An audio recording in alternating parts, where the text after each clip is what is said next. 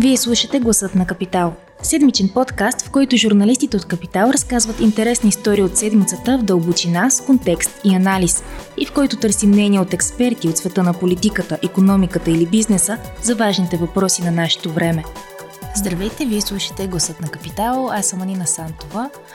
В този подкаст искаме да ви разкажем за една положителна тенденция, която засяга здравето на всички нас. Данните показват, че средната продължителност на живота нараства в развитите държави, а болести, които доскоро сме смятали за неизлечими като рак, Алцхаймер или други животозастрашаващи заболявания, вече могат да бъдат наистина излекувани. Хората, които се борят с наднормено тегло, също по-лесно могат да се справят с проблема. Вече има хапче за това, което набира популярност и благодарение на което една датска компания е на път да стане най-скъпата европейска публична компания. То общо взето такива неща се случват по света и са хубави. След COVID се задава истинска здравна революция и за това ще говорим днес с журналистката в Капитал Деси Николва, която ще ни разкаже и какво се случва в България, която, както може да предположите, сега стои малко в страни от тенденцията и има други проблеми, които трябва да започне да решава.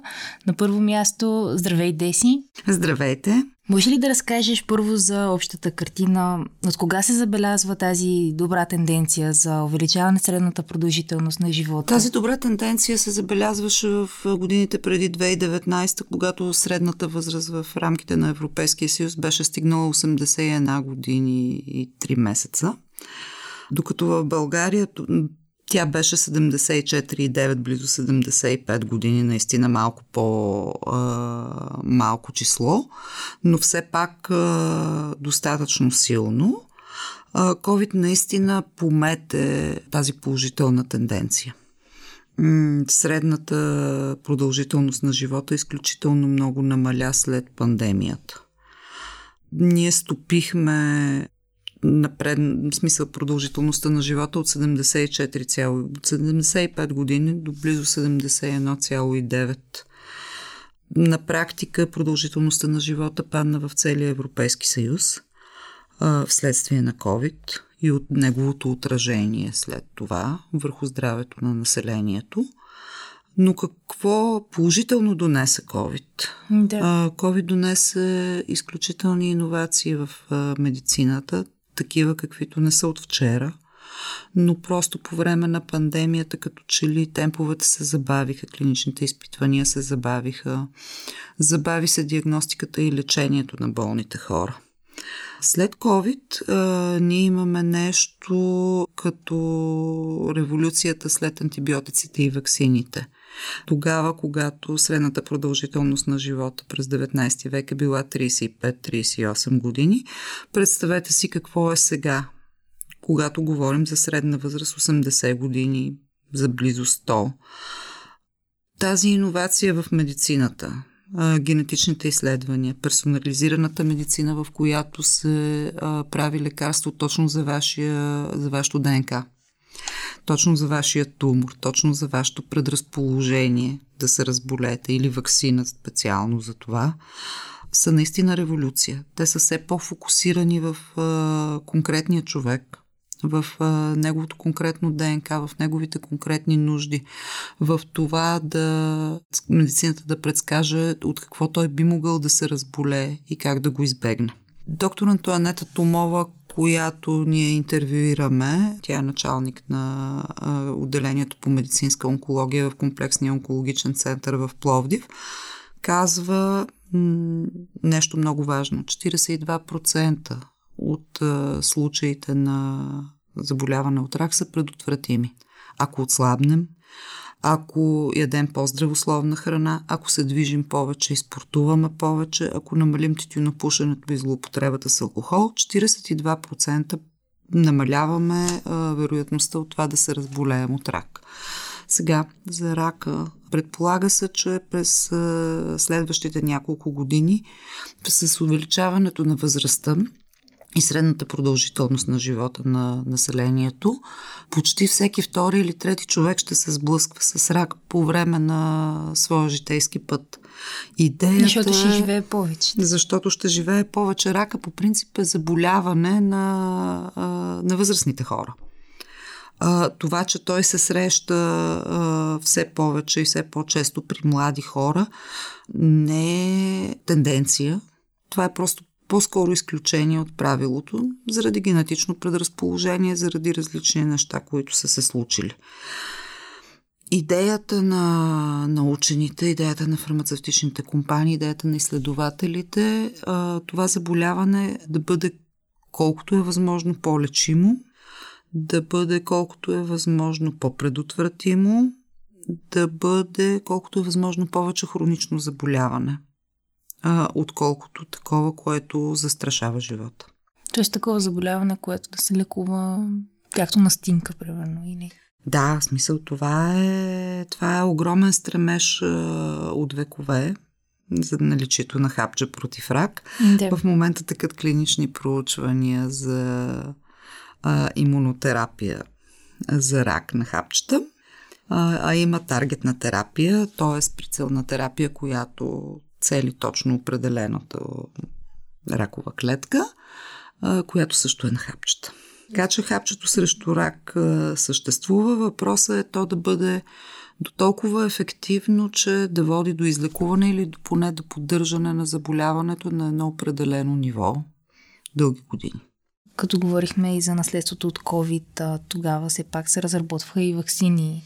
Усилено. Да, и въз основата на тези РНК ваксини, реално погледнато, сега се разработват и доразработват ваксини срещу рак. Да, т.е. това са два различни варианта. Или хапче, или ваксина и се проучва кое ще работи по-добре. Всъщност ние от дълги години имаме, мисля, че повече от 10, имаме ваксина срещу един определен вид рак и той е втория по честота рак при дамите и това е рака на маточната шийка. България е една от страните, в които при гонено вакцинационно покритие от 90% от Световната здравна организация, ние сме с 5% вакцинационно покритие. Всяка година, мисля, че числото е над 1000 жени умират от рак на маточната шийка. Едно абсолютно предотвратимо заболяване с една ваксина. А защо се случва така тук? Цялостно недоверие в медицината и в прогреса и огромната вяра в народната медицина. Оттам нататък и огромния пазар на хранителни добавки. Ние имаме продажби, мисля, че само в аптеките, на стойност 800 милиона лева на хранителни добавки. Само на хранителни добавки. Това не са лекарства. Без да обиждам производителите на хранителните добавки и да се съмнявам в състава им, но изискванията към производство на хранителни добавки са такива. Някой произвежда нещо, пише му етикет с съдържание, пише му листовка на какво действа и какво подпомага, защото това е храна. Отива в агенцията по храните, защото лекарствената агенция не контролира добавките. Никой не изследва какво съдържа това капче, да кажем, в най-честия случай таблетка или капсула, и то тръгва на пазар. Дали то действа, дали точно това е действието му, дали когато става въпрос за растения, той има различни лекарствени взаимодействия с другите лекарства или влияе по определен начин на организма, никой не знае. Но народопсихологията ни е такава, че ние вярваме в народната медицина, в билките, в природния лек. Когато напишеш на опаковката натурално, екологично, био и еко, без естествено това да е минало през каквито и да било сертификати и без да е изследвано нито за начин на въздействие, нито пък да му бъде регулирана цената, колкото по-скъпо е, толкова изглежда по-биоеко, натурално и въздействащо, и то се купува. Да, но това все пак не е лекарство. Да, въпрос на здравна култура е наистина. При нас тя е на това ниво. За това ние сме една от страните, в които онкологичните заболявания, за съжаление, се откриват в един много по-късен стадий. Ние не ходим на лекар масово, преди да усетим някакво тежко неразположение, което да ни спре от работа, училище или нещо подобно. Лекуваме се не винаги както е предписал лекаря и като цяло нямаме много голямо доверие.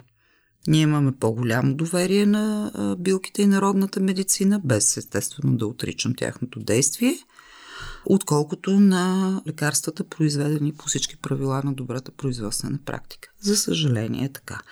Показва го статистиката на пациентите, които се разболяват и стадиите, в които се откриват онкологичните заболявания. Колкото по-висока стадия, от втори, трети, четвърти нагоре, толкова по-трудно и с компромисни резултати е лечението. Открит в началните стадии, рака е напълно лечим. Открит в по-късните стадии, той изисква много специална грижа, той изисква много скъпа терапия, той изисква посвещаване не само на самия пациент, но и на неговото семейство. А пък здравната ни система има доста дефицити по отношение на пациентите, които са в тежко състояние. Но това до някаква степен прави непозитивен нашия разговор. Да. А позитивната страна е, че научно-изследователските компании се стараят по всякакъв начин да намерят точните лекарства за всеки конкретен човек. Сега недобрата или добрата новина зависи от коя страна си. Ако си от страната на инвеститорите на съответната компания, както след малко ще стане дума, предполагам, за Novo Nordisk, то ти би бил щастлив да печелиш от изобретението на компанията. Ако си от страната на обществените фондове, които трябва да заплатят това лечение, ето тук възниква проблема. Какво да направим с генните терапии, тези, които заменят сгрешения сегмент от ДНК и лекуват по този начин заболяването? Как да платим? Това е изключително скъпа технология. Човечеството не е напълно готово да посрещне цената. Mm-hmm. Но от друга страна, колко скъп е човешкия живот. Той е безценен. Да, всичките тези лекарства, за които ще говорим след малко, ще разкажеш и за хапчето. Те достъпни ли с обикновения човек и как могат да бъдат достъпни? Сигурно с някакви политики от страна и на държавите, все пак, които да се грижат за тези хора. За малко тук социалния аспект обхващам. Да, връщаме се към една много болна в България тема и това е темата за редките заболявания. Тъй като все повече и повече проучванията се концентрират върху малки групи хора. С малка група генетични мутации, точно определени генетични мутации, върху които да действа съответното лекарство, толкова по-скъпо става всичко по производството на това лекарство. То се произвежда за малка група хора, то се тества върху малка група хора. Самото изобретяване на една молекула, достигането и до пазара, вече струва над 1 милиард щатски долара през последните 10 години, ако тази цена не се е и увеличила. От там нататък, пуснато веднъж на пазара, то има около 10 години, но от първоначалната регистрация, за да си върне инвестицията, след това неговия патент отпада. Би могло да го произведе всяка компания, която да наподоби съответното лекарство. И въпросът е пред всички държави. Как да осигурят на своите граждани правото на лечение, защото това са техните данъкоплатци, техните граждани, които години наред са плащали здравните си осигуровки или застраховки и имат еднакво право на лечение с всеки, който страда от конвенционално заболяване, при което няма кой знае какви иновации и е ясно как се лекува и се поддържа. В повечето случаи говорим за лекарства за редки заболявания, защото групите вече не са чак толкова големи, не са толкова масови, като хората с хипертония, които се лекуват с А, Б, С, определен тип лекарства, за да поддържат сърдечно-съдовото си заболяване. Разбира се, и в областта на кардиологията има изключително много и модерни нови лекарства, които улесняват пациентите, които правят живота по-дълъг, които лекуват или пък поддържат състоянието на едно определено ниво, от което то нататък не се влошава. Това е въпрос, който все повече ще стои пред нашите здравни власти. През тази година ние ще минем 1 милиард лева платени от здравната каса за онколекарства. Mm-hmm. 80% от болничния ни пазар всъщност представляват тези онколекарства, които се вливат като, грубо казано, химиотерапия. Това е вече устарял термин в съвременното лечение на онкологични заболявания. Останалите 20% са лекарствата за всички останали заболявания, от които се налага човек да бъде лекуван в болница. И оттам нататък пред нашето общество също стои този въпрос, защото Българския лекарски съюз непрекъснато го поставя. Те казват така: ние нямаме пари за заплати, защото имаме един много висок разход за лекарства. От друга страна погледнато, лекарствата са единственото нещо с ясна цена в здравния сектор. Ама съвсем единственото. Ние нямаме реално стойностен лекарски труд, нямаме реално стойностени клинични пътеки, по които се плаща в болницата. Един преглед при личния лекар струва 12 лева, сетете се 12 лева, един маникюр струва 50. И оттам нататък ние продължаваме на фона на революции в медицината, които удължават животи, които променят животи, да се разправяме за това, че в българските болници лекарите не могат да получат твърда основна заплата 2000 лева, а сестрите 1500, при положение, че една касиерка в хипермаркет получава повече. Да, т.е. тук нашата революция трябва да е чисто организационна в това как е устроена здравната ни система. Например. Да, естествено, и да си дадем сметка, че здравеопазването не е безплатно. Ние по един или друг начин си го плащаме. Единственото нещо, както казах, което има реална цена и което ние до известна степен сме си осигурили, защото ние получаваме не повече от 1/3 от новите лекарства стигат до България. И то стигат след 2-3 години закъснение в сравнение с останалите западноевропейски държави. Има много семейства, които се изнасят да живеят в чужбина, за да си осигурят лекарства, което е изключително жалко.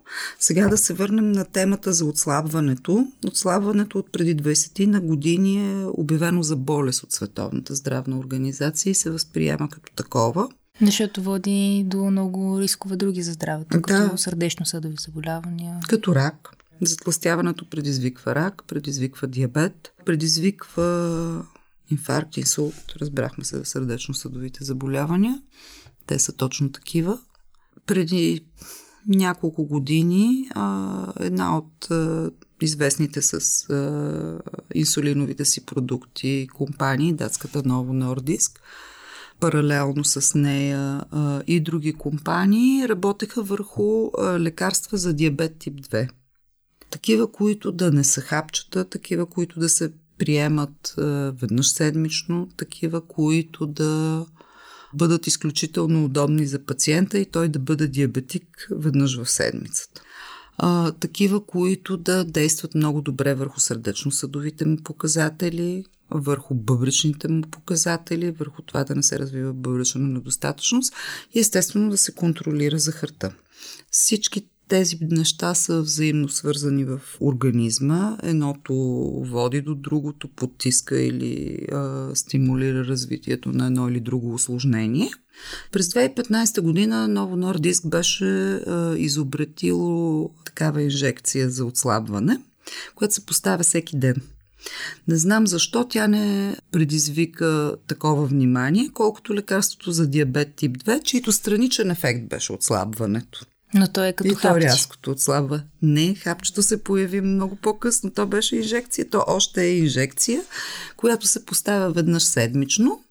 Компанията направи клинични изпитвания, които установиха, че инжекцията, която се поставя веднъж седмично и чийто страничен ефект е отслабване, но пък контролира захарта на съответния пациент, е малко по-слаба като доза от тази, която би предизвиквала предимно отслабване. Увеличи дозата от 1,2 на 2,4 мг и регистрира в щатите нов продукт. Той е регистриран само в няколко европейски страни все още. Не е достъпен до България, но пък на първия продукт, който е за диабет тип 2, се направи хапче. Беше произведено хапче, което се приема всеки ден. Тези продукти, заедно с продуктите на другите компании, които имаха и имат такива лекарства за диабет тип 2 се радваха на изключителен интерес последните 2-3 години от желаящите да отслабнат пациенти по цял свят, включително и в България. Говорим за над 70 хиляди пациента, които ги ползват, за да отслабват. При някои от тях говорим за публични фигури. Това е видно.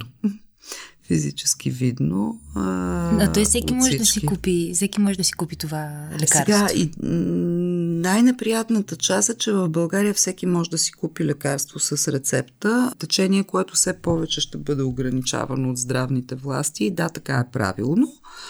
Защото когато говорим за лекарства с рецепта, говорим за лекарства, които имат странични ефекти.